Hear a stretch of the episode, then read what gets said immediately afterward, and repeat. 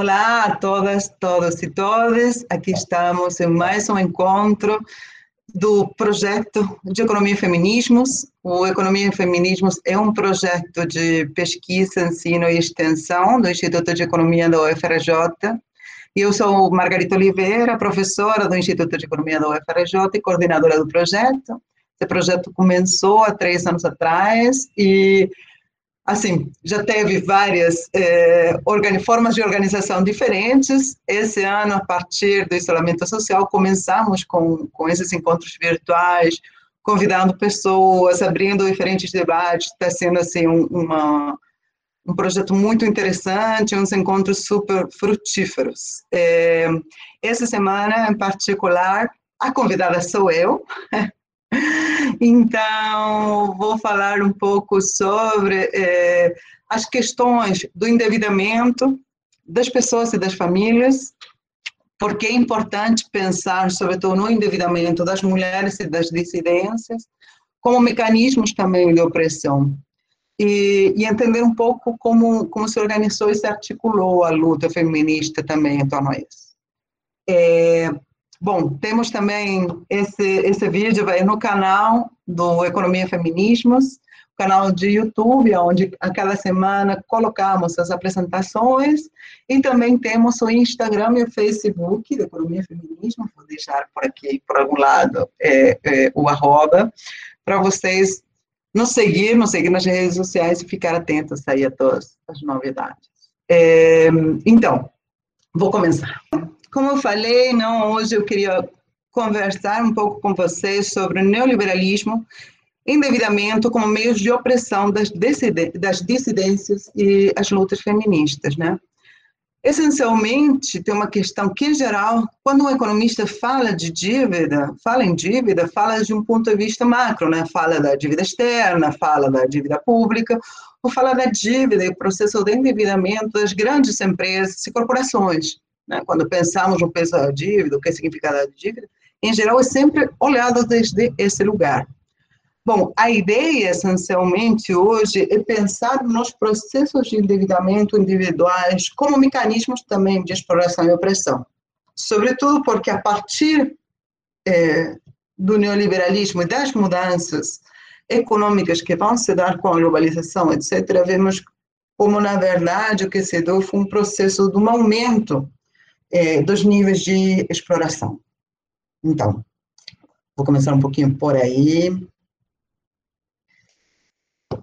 É, para entender um pouco, né, do que estou falando, muitos já vão saber, entender, vão ter ouvido isso muitas vezes, porém, como esse grupo não é exclusivo de economistas, quero colocar algumas questões antes de entrar na, nos efeitos pontuais, né?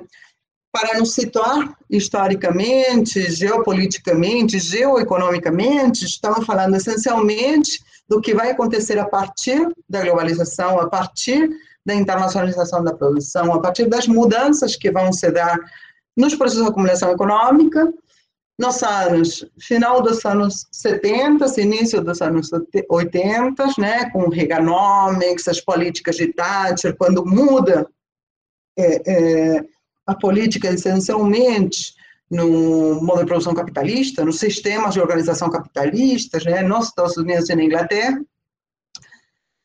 Claro que tem toda uma explicação a isso, eu não quero entrar tanto na classe de discussão sobre o desenvolvimento, mas tem a ver também com uma queda do peso da força, fortalecimento da União Soviética, então dos modelos alternativos e os sistemas alternativos.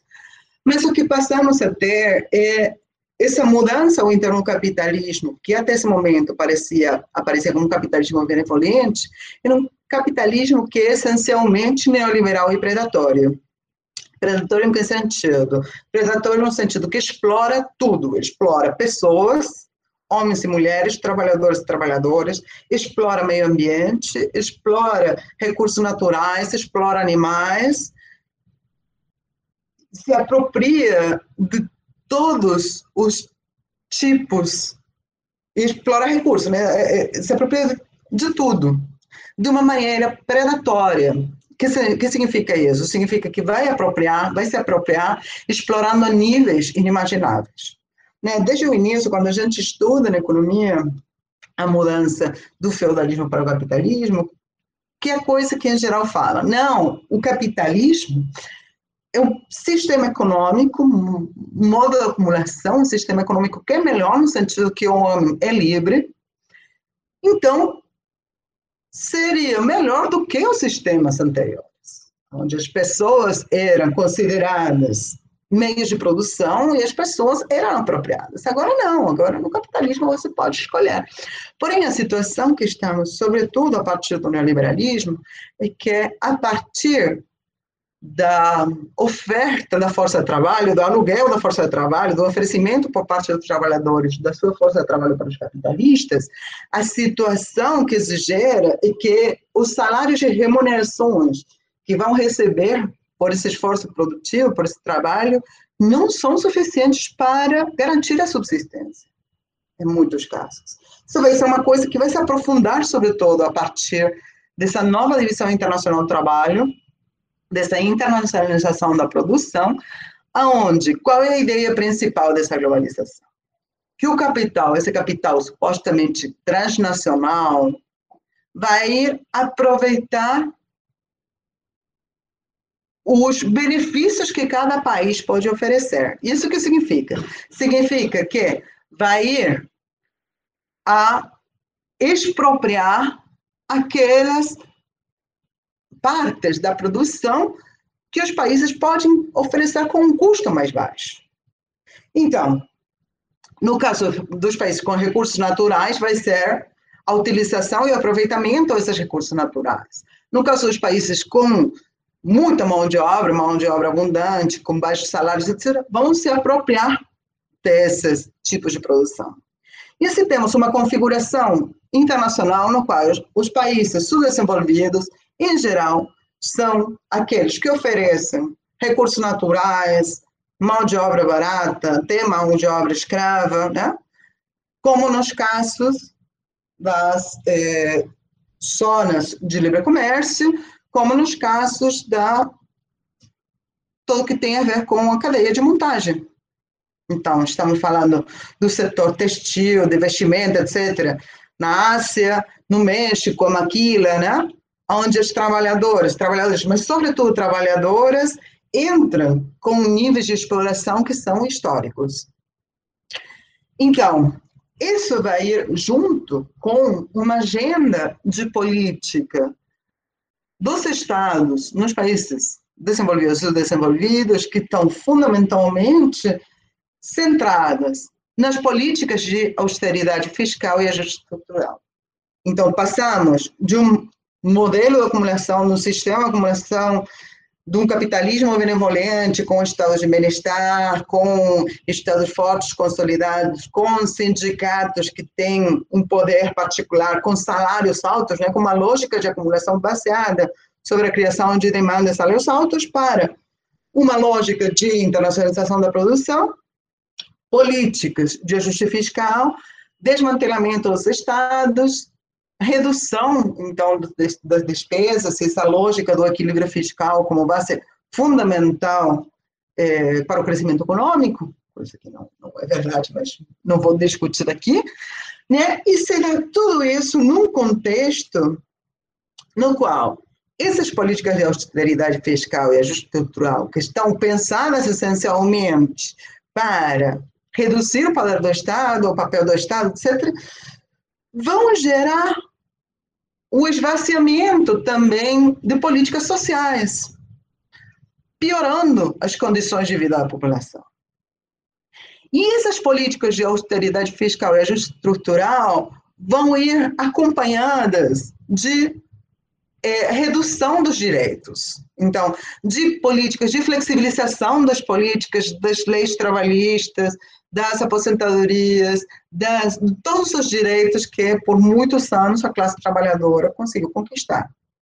Então, chegamos a um esquema, na atualidade, onde temos é, políticas de Estado mínimo, internacionalização da produção, onde o grande capital e as transnacionais fazem muitas, é, muito lobby, muito lobby para impor essa produção a baixo custo, né, sobre a base sempre da teoria das vantagens comparativas, então, para que todos os países desenvolvidos garantam as condições de lucro dessas grandes empresas multinacionais, para isso tem que reduzir salário, tem que manter o trabalhador com baixas eh, demandas, eh, e tem que entregar os recursos naturais, os insumos dessa, dessas produções.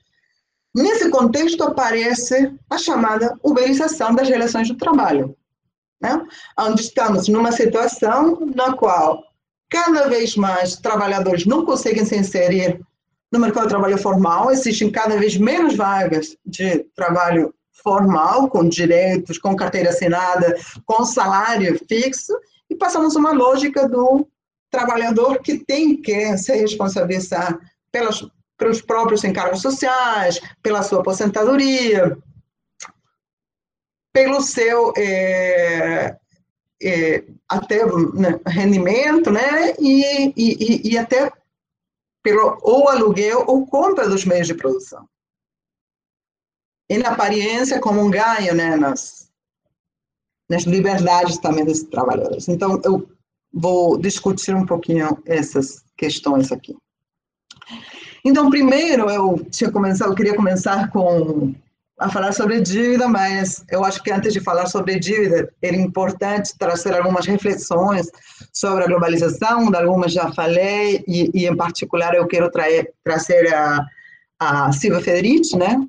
O, o seu livro, O Ponto Zero da Revolução, foi traduzido ao português no ano passado, um livro publicado pela editora Elefante, e, e um livro muito interessante, um livro que traz um compilado de escritos dela ao longo da sua vida e da sua luta. Então, temos artigos que vão desde os anos 70 até o 2010, é, e vai atravessando todos os processos da sua conformação do pensamento, tanto desde o desenvolvimento, como da acumulação, como da exploração feminista. Então, é, exploração das mulheres. Um ponto interessante que ele vai colocar, sobretudo na terceira parte do livro, o livro está organizado em três partes, tem uns cinco artigos, mais ou menos, cada parte, ele vai colocar, é... deixa eu ver se eu consigo, essa citação, que diz, a globalização da economia provocou uma grande crise na reprodução social da população da África, da Ásia e da América Latina. Eu incluiria aí também do leste europeu. Essa crise se manifesta por meio de uma nova divisão internacional do trabalho, que se aproveita da mão de obra feminina dessas regiões a fim de assegurar a reprodução da força de trabalho nas metrópoles. Isso significa que todas as mulheres estão sendo integradas à economia mundial e exercem uma dupla função produtiva produzindo trabalhadores para as economias locais e os países industrializados, além de mercadorias baratas destinadas à exportação. E aí ela vai acrescentar depois, com essa outra citação aqui. A nova divisão internacional do trabalho é o veículo de um projeto político que intensifica a exploração das mulheres e faz ressurgir formas de trabalho forçado que pensávamos ter se extinguido com o declínio dos impérios coloniais. Então, o ponto principal da Silvia é realmente que a partir dessa nova divisão internacional do trabalho, então dessa internacionalização da produção, da globalização, etc., o que vamos ter é que as mulheres dos países periféricos, de uma parte, vão ser as trabalhadoras desses setores super exploradores, setor tecido, né, todo, todo, todo o setor de, de montagem de produtos, com condições péssimas, né? Não sei se você sabe, mas em geral as condições de trabalho nesses setores, nos países asiáticos, na Índia, Bangladesh, eh, Laos, todo o Sudeste Asiático, as maquilas no México, no Caribe, tem condições que são desumanas. Né?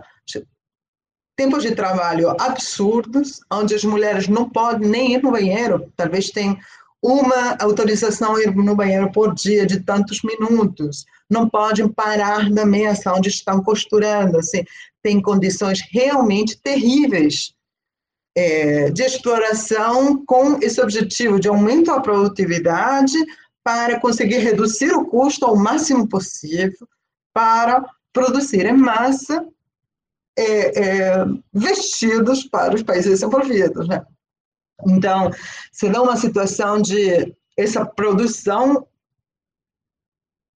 que superexplora as trabalhadoras, trabalhadores e trabalhadoras, mas em alguns setores são essencialmente trabalhadoras, que não têm nenhum tipo de direito trabalhista, que não têm nenhum tipo de reconhecimento. Né?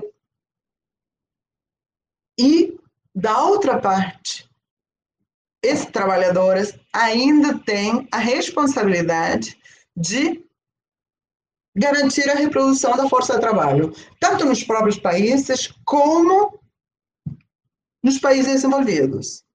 E aí, o que a Silvia está falando, essencialmente, do processo migratório,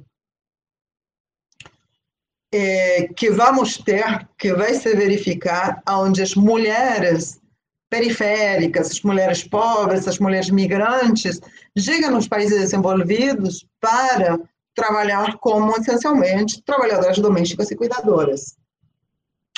Então, ela vai marcar alguns pontos, né? Da uma parte, essa superexploração nas zonas de livre comércio, CTL é zonas de livre comércio, então essas zonas que estão integradas nessa lógica eh, das cadeias globais de produção e da internacionalização da produção, com essas condições terríveis de, de contratação e emprego e trabalho, Nesses contextos, temos um processo de pauperização muito relacionado com essa ideia do rosto feminino da pobreza, né? As mulheres passam a ser cada vez mais pobres, da uma parte, porque temos esse processo de esvaziamento dos estados, né? De redução do gasto público, da despesa pública, né, dos programas de ajuste estrutural.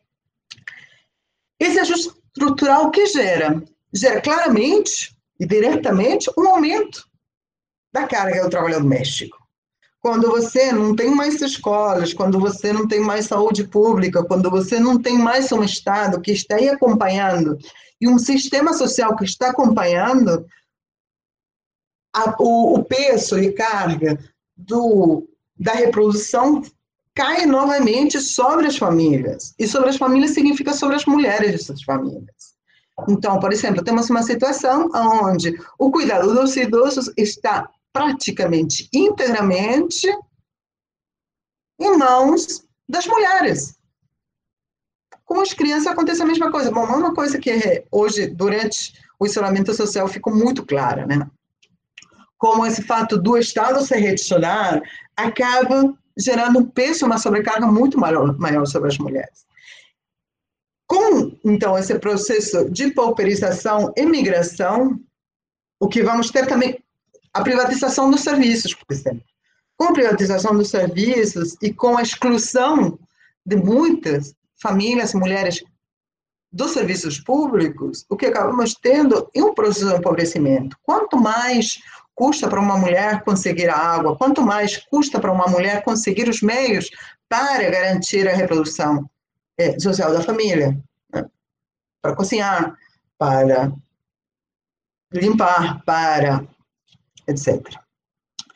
Então, isso vai gerar essa falta de oportunidades, esse processo de superexploração, essa falta de trabalhos dignos, etc., vai gerar processos migratórios essencialmente de mulheres que vão se transformar nas trabalhadoras domésticas, que vão garantir que as mulheres de classe média dos países europeus e Estados Unidos consigam sair no mercado de trabalho.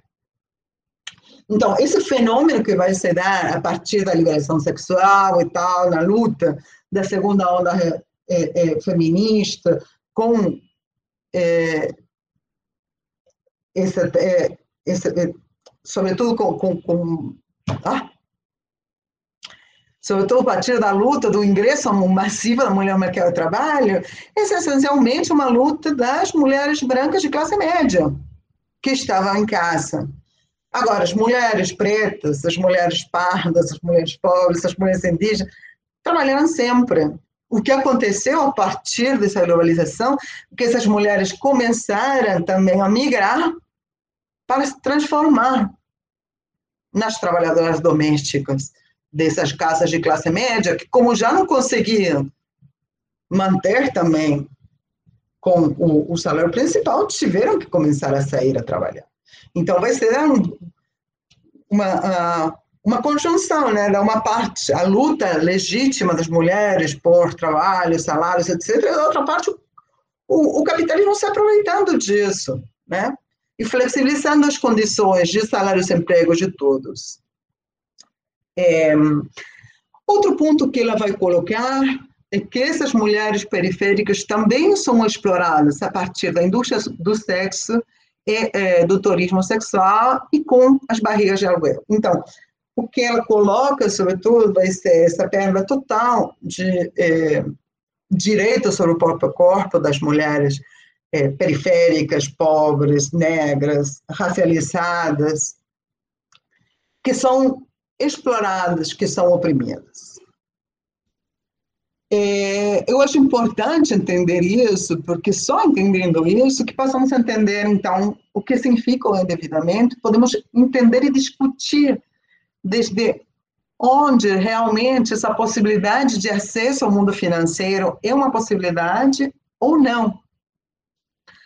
Aí, nesse sentido, então, é, eu queria trazer para vocês um pouco das reflexões da, da Verônica Gago e da Verônica Gago com a Lúcia Cavacheiro, nesse livro que eu mostrei antes para você, que está aí na, na apresentação, que é uma leitura feminista da dívida, foi um livro que foi publicado o, ano passado, onde essencialmente elas vão colocar a questão do peso da dívida privada e a financiarização da pobreza.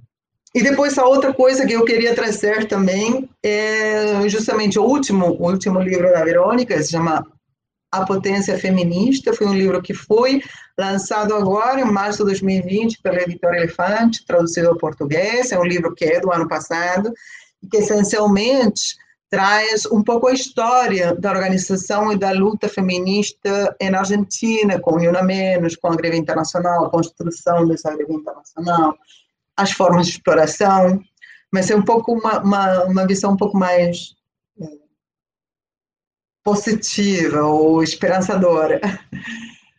Então, vamos lá. Financiarização da, da pobreza. Né? O que, o, o, qual é a ideia essencial? A ideia essencial do livro é que as finanças estão procurando extrair valor dos setores mais marginalizados e excluídos do mundo do salário. Historicamente, as finanças, os sistemas de crédito, etc., foram focar, focaram na população assalariada, na população que tinha garantias para repago, etc. O que acontece? A partir da mudança do capitalismo, a partir da mudança das políticas, o foco passa a ser esse olhar nesse 1% da população que não tem renda, mas que, né, desculpe, nesse 1% da riqueza que está concentrado no 99% da população. Então, como vamos fazer nós, como capital, para também ter um lucro desses setores, que cada vez são mais amplos? Um pouco a ideia, então, por trás da leitura feminista é, é, da dívida tem a ver com esse processo de financiarização dos pobres, esse processo de inclusão dos pobres, é, da população que tradicionalmente estava marginado do mercado de trabalho, do mercado de trabalho formal, dos salários, do setor assalariado, como vamos trazer eles para o mercado de crédito? Então, estamos falando de trabalhadores por conta própria, de trabalhadores informais, dos camelôs, vendedores ambulantes, trabalhadores por aplicativo, né, que muitas vezes pedem crédito para comprar carro, para comprar mochila, para comprar uma moto, bike, etc. Vendedores ambulantes em geral, então camelôs, trabalhadores domésticos. é toda uma facção da população que não tem acesso a uma renda constante, não tem uma segurança ao trabalho, não tem direitos trabalhistas e não tem uma continuidade, então, no nível de renda. Nesse sentido, essencialmente com o caso de mulheres e dissidências, onde esse trabalho é muito mais esporádico e está muito mais é, em risco o tempo inteiro, a inclusão financeira dessas pessoas passa a ser oferecido como um benefício, né? De fato, o que vamos ter muitas vezes é a ideia que o acesso ao crédito, que a inclusão financeira, que o acesso ao microcrédito vai empoderar essas mulheres, que conseguem se transformar em empreendedoras, que conseguem resolver, então, uma questão, uma garantia de uma renda para a subsistência familiar. Isso que é o que vamos tentar é, discutir um pouco e entender um pouquinho melhor agora. É, então, muito associadas com essa ideia de empoderamento, de virar o teu próprio chefe, de não ter também é, horários de trabalho, etc., de virar o dono da tua própria vida, mas, na verdade, nesses setores mais pauperizados, é uma tentativa, e aparece como uma tentativa de extrair valor também. É, de fato, uma das teses principais da Verônica Gago vai ser como o processo de endividamento familiar cria obediência, né? cria, gera uma série de mecanismos que vão a flexibilizar compulsivamente as condições de trabalho. Ou seja, quando você toma uma dívida, o peso desse, é, dessa dívida futura, né, o peso que tem esse compromisso futuro, vai gerar uma pressão presente sobre você que vai acabar aceitando qualquer condição de trabalho. Se você tem uma dívida que tem que pagar, você vai aceitar qualquer condição de flexibilização de trabalhos, de tipos de trabalhos e, sobretudo, também é, essa, é, essa obrigação futura vai constringir você. Não só em, parte, em, em permanecer em trabalhos que você não quer, não gosta, não está satisfeito, não tem uma remuneração que você acha que está legal, sino que pode até constringir você a permanecer em relacionamentos que não são legais, em relacionamentos tóxicos. É, isso vai ser uma dimensão que aparece também. Se você, mulher, está endividada e tomou essa dívida para conseguir fazer um empreendimento, o empreendimento não está funcionando bem e tal, e tem que pagar essa dívida, esse peso, essa dívida, vai gerar obediência. Vai gerar que você fique quieta, que você não queira sair de determinados contextos, que você aceite condições de contratação flexibilizadas, pauperizadas, de superexploração. Então, a ideia essencialmente é que o crédito para essa população excluída, sem renda fixa, gera um peso muito grande. Como vai ser pago? Esse crédito, obviamente, é um crédito que não está ao interno do mercado financeiro formal, sino que aparecem essas novas formas de financiamento, esses processos de financiarização da pobreza se, se dão geralmente em formas de financiamento informais, em até formas de financiamento ilícitas, né, o que gera outra série de problemas com respeito a como se gera essa obediência é, e essa responsabilidade de pago por parte das pessoas. Mas isso vai aparecer essencialmente num contexto de falta de infraestrutura pública e social. Ou seja, na medida que vai avançar a agenda neoliberal de esvaziamento do Estado, perdas de direitos, como o direito trabalhista, como as aposentadorias, como a PEC do teto dos gastos, que vai limitar os orçamentos de saúde e educação, que vai excluir população, então, é, é, desses serviços públicos, que vai instigar a privatização dos serviços, como a privatização da água, da luz, da energia. Da... Tudo isso vai gerando pressões para o endividamento. Nos contextos, então, dessa falta é, de infraestrutura, o que acontece? Eu tenho, já não tenho direitos, o mercado de trabalho está absolutamente flexibilizado, vai ser muito difícil que eu consiga acessar um emprego formal, com salário, etc., carteira assinada. O que eu vou fazer? Vou tomar dívida para conseguir, ao menos, ter uma renda garantida com trabalhando para aplicativo, para comprar o carro, para virar Uber, comprar uma moto para ser motoboy, motogirl, comprar a mochila para trabalhar no rap, comprar o forno, um fogão para fazer bolo e vender para fora. Diferentes, ou quentinhas, né?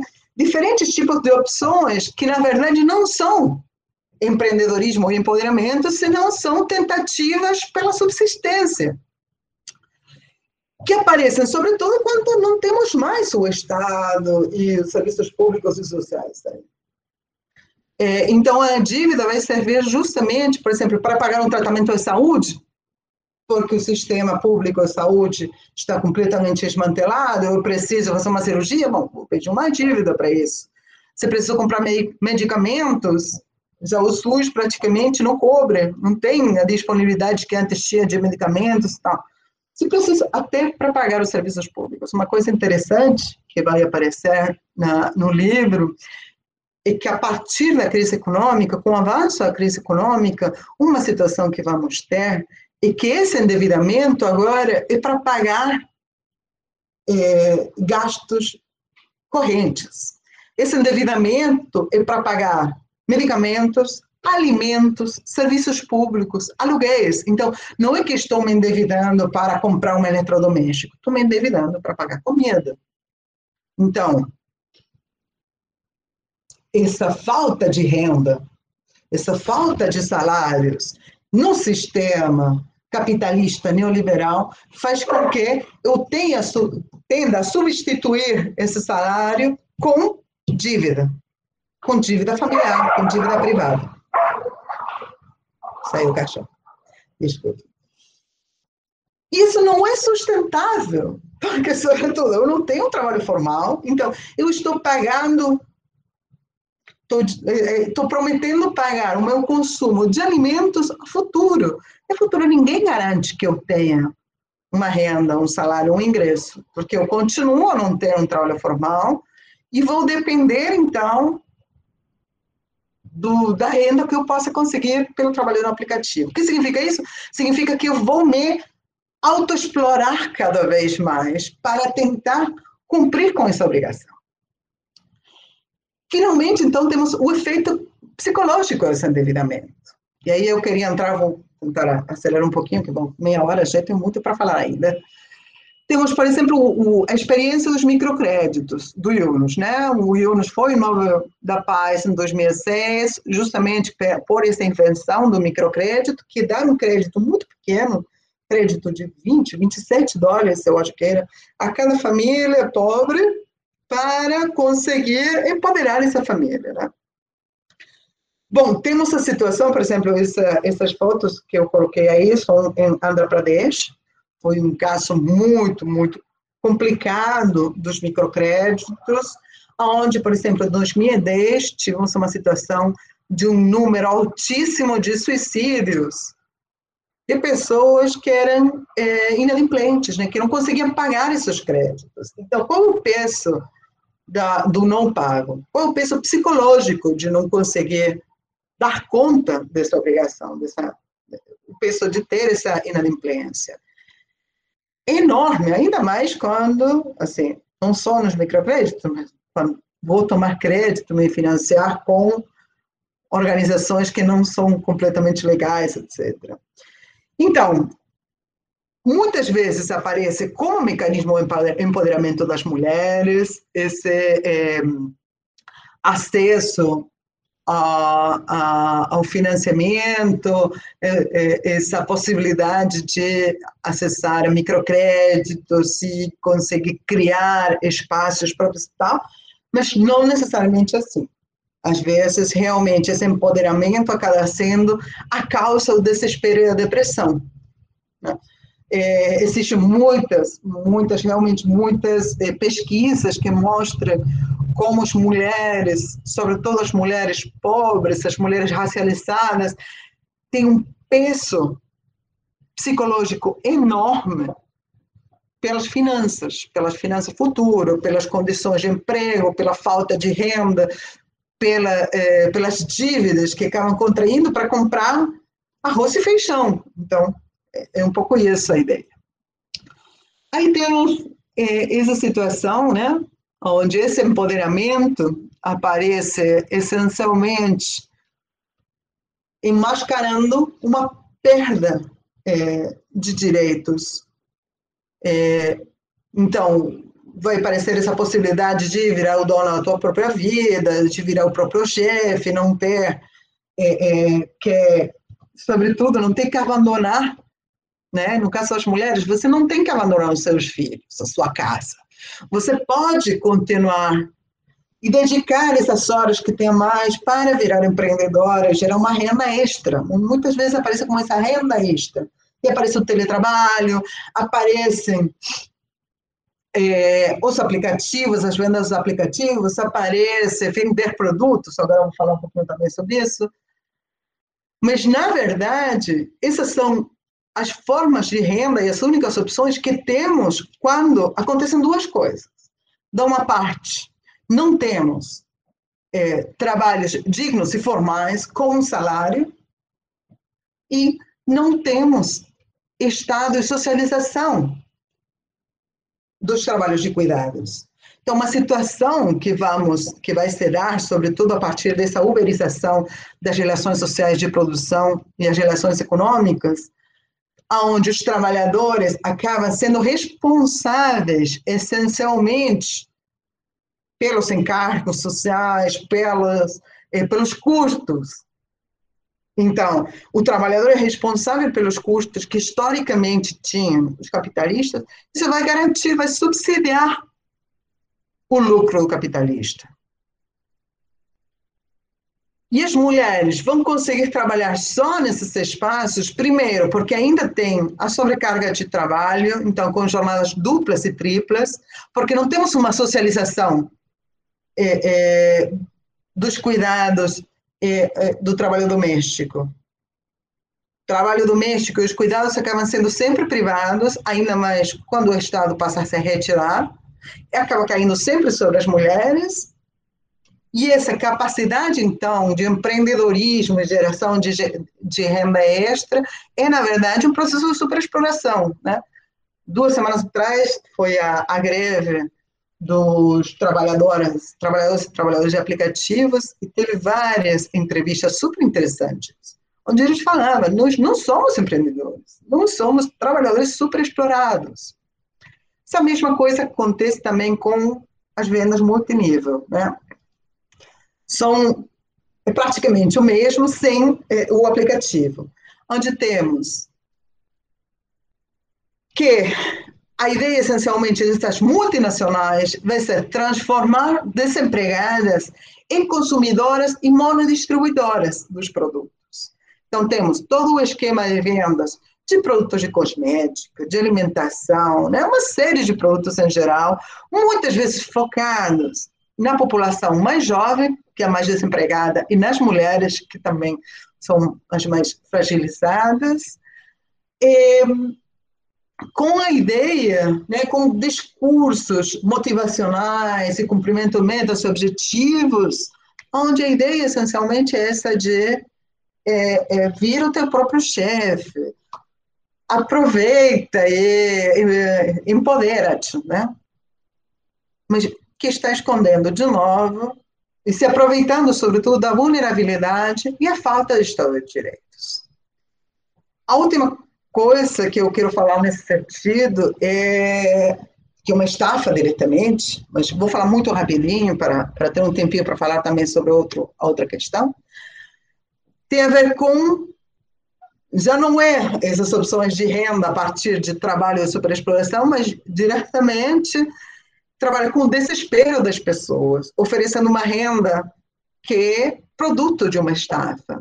Apareceu, assim, nos últimos anos, esse, o negócio da, dos esquemas piramidais, de pirâmide, e os telares da abundância, né? É, eu acho que se chamou também mandala da abundância, mandala dos sonhos, onde justamente se utilizava de um discurso da sororidade, do feminismo, para estafar mulheres no mundo. Então, utilizando essa ideia de empoderamento e sororidade, acabou estafando, onde a ideia, essencialmente, depois no, no debate podemos entrar um pouco mais, a ideia é que você, para entrar nesse mandala, para entrar nesse esquema de pirâmide, você tem que fazer um investimento. Você vai fazer um investimento e você, depois vai trazer outras pessoas que vão fazer um investimento. Você vai, assim, subindo na pirâmide. Né? Então, você vai ter que fazer um investimento, vai trazer outras pessoas que vão fazer investimento, aí você vai passar de fogo para ar, de ar depois para terra, quando você sostém é, é, as mulheres, né? Aí coloca, sostém as mulheres que viram água. Aí você vira água e ganha. Você colocou mil é, pesos ou mil reais no início, você sai com oito mil reais. A questão é que essa multiplicação de dinheiro não é uma multiplicação real. É o que se chama de esquema Ponzi, fraudulento, onde o dinheiro, sabemos, o dinheiro não se reproduz. Então, você ganha dinheiro porque tem outro colocou. A insustentabilidade do processo é porque você precisa cada vez de mais pessoas investindo seu dinheiro para aquele que é água, aquele que está no topo da pirâmide, ganhar. O último sempre vai perder. É, então, não quero entrar muito nisso, mas para entender as três dimensões dessas políticas neoliberais, esse caráter neoliberal extrativista do capitalismo atual, que vão ser os tipos de emprego que temos, é, a falta de empregos formais, a, o, o surgimento desses empregos não formais, esses empregos de empreendedorismo, essas possibilidades, essas oportunidades que, na verdade, escondem os processos de flexibilização, com uma retirada do Estado, que leva, então, processos de vulnerabilidade e exposição total, no desespero, com total de entrar em lógicas de endividamento que não são sosteníveis e até lógicas fraudulentas. Então, a situação hoje é muito precária. É muito difícil garantir a subsistência, ainda mais quando consideramos, por exemplo, o caso do Brasil, 45% das famílias do Brasil estão chefiadas por mulheres quer dizer que o ingresso, a renda, ingresso, a renda principal é de mulheres. Mulheres que não conseguem entrar no é, mercado de trabalho formal.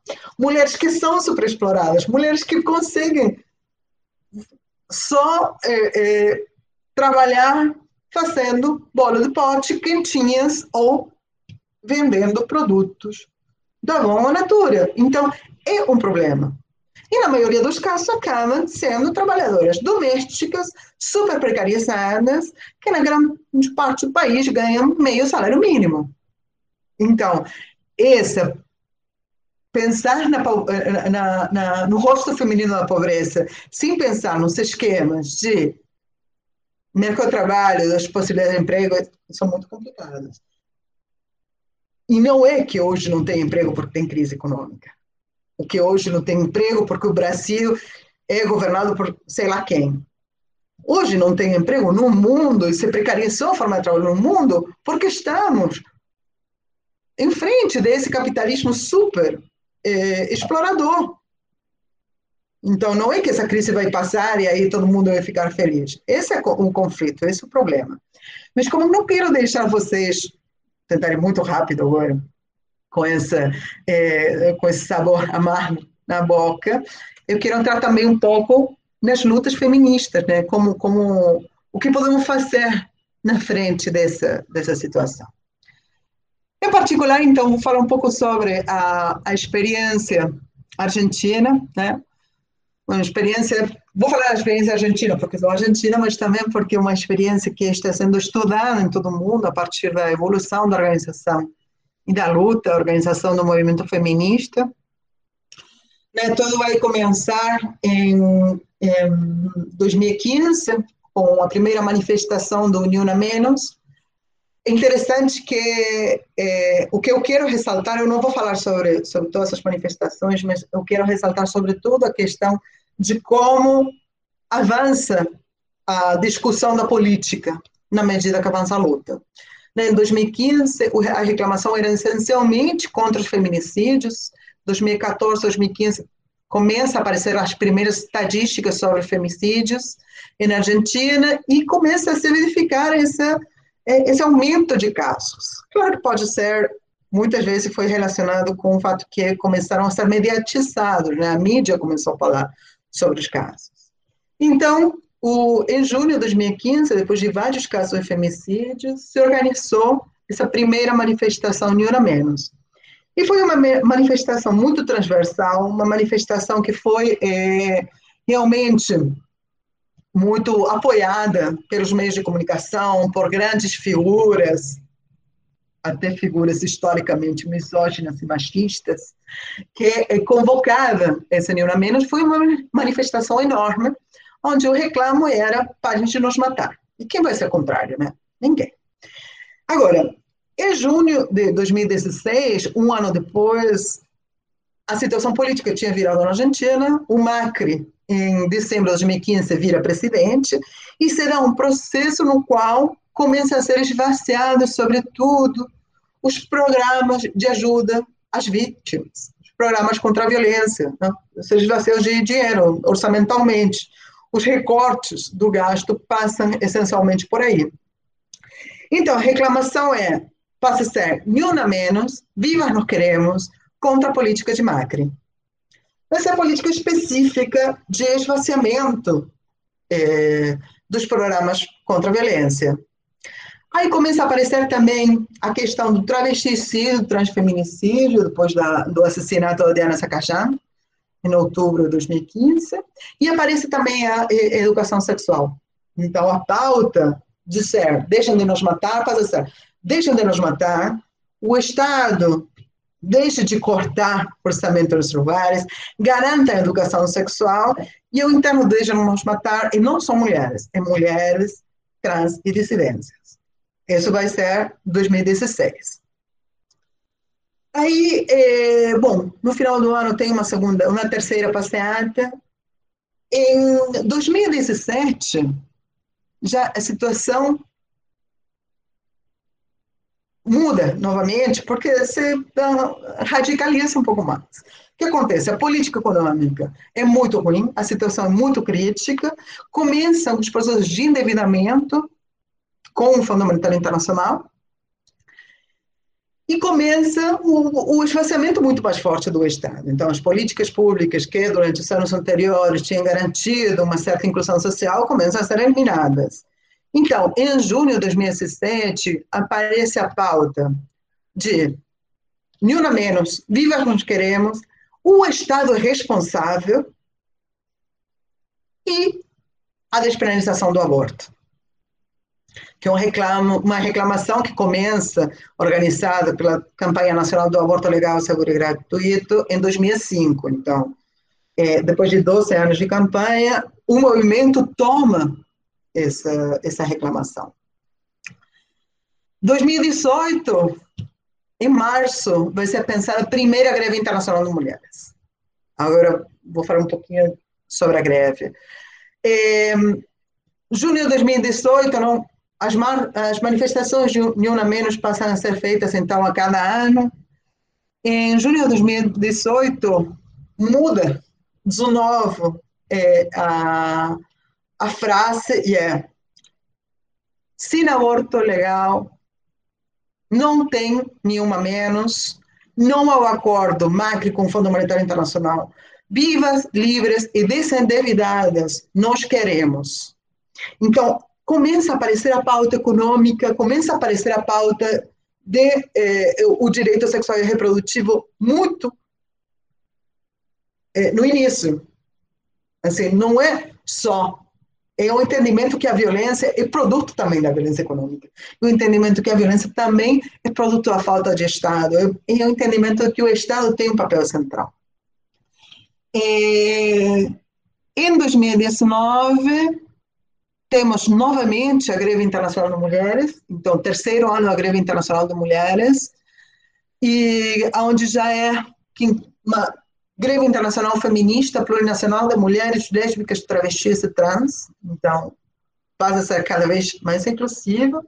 E em junho de 2019 temos que a Nuna Menos é Nuna Menos por violências sexistas, econômicas, racistas às identidades, identidades vulneradas. Aborto legal já, e abaixo o, o, o ajuste estrutural do governo e a família. Então, uma coisa interessante é ver como, no processo de organização da luta feminista, na medida que foi avançando, essa luta e organização também foi se politizando, também foi avançando nessas discussões.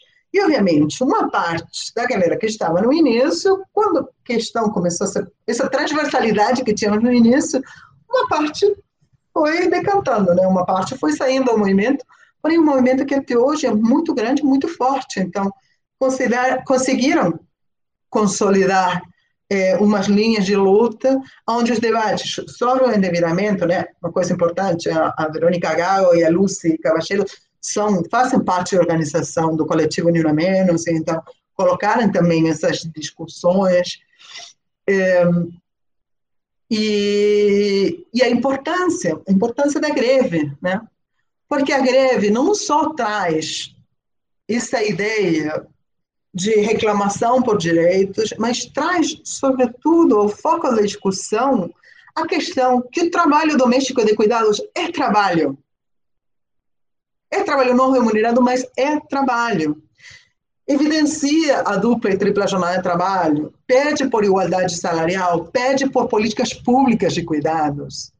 Então, eu acho que, que eh, e não, não sou eu, eu acho, não aparece, Silvia Federici fala muito disso, o, livro Feminismo para os 99%, que a gente já discutiu também, né, feministas em todo mundo estão reconhecendo essa necessidade da, da greve, de colocar a ideia da greve para mostrar a importância, então, desse trabalho reprodutivo. Dar visibilidade a esse trabalho invisível. É, muito rapidamente, então, a luta foi crescendo e a luta acabou garantindo esse enorme debate, essa enorme mobilização que acompanhou os debates pelo aborto legal, seguro e gratuito no Congresso. 14 de junho, o Congresso, a Câmara de Deputados, vai votar pela aprovação do aborto legal, seguro e gratuito, depois de dois meses de debates, de amplos debates, onde a sociedade civil se pronunciou, se manifestou, tanto dentro do Congresso como fora, acompanhando na rua. Jornada histórica do 14 de junho, onde se fala de 2 milhões de mulheres na rua, passando a noite inteira, votação que durou a noite inteira, e que de manhã, bem cedo de manhã, acabaram arrancando esse, esse voto favorável, que infelizmente depois os senadores rejeitaram, então, foi rejeitado finalmente, um mês depois, mas que consolidou um processo de luta.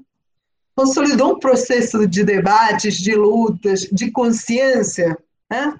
com um lenço verde, o aborto legal, seguro gratuito, passou a ser uma pauta que agora é discutida pelas jovens, os jovens e adolescentes.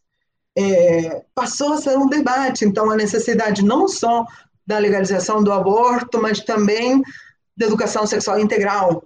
Então, a luta pela esse junto com a, a, a interrupção voluntária do, da gravidez.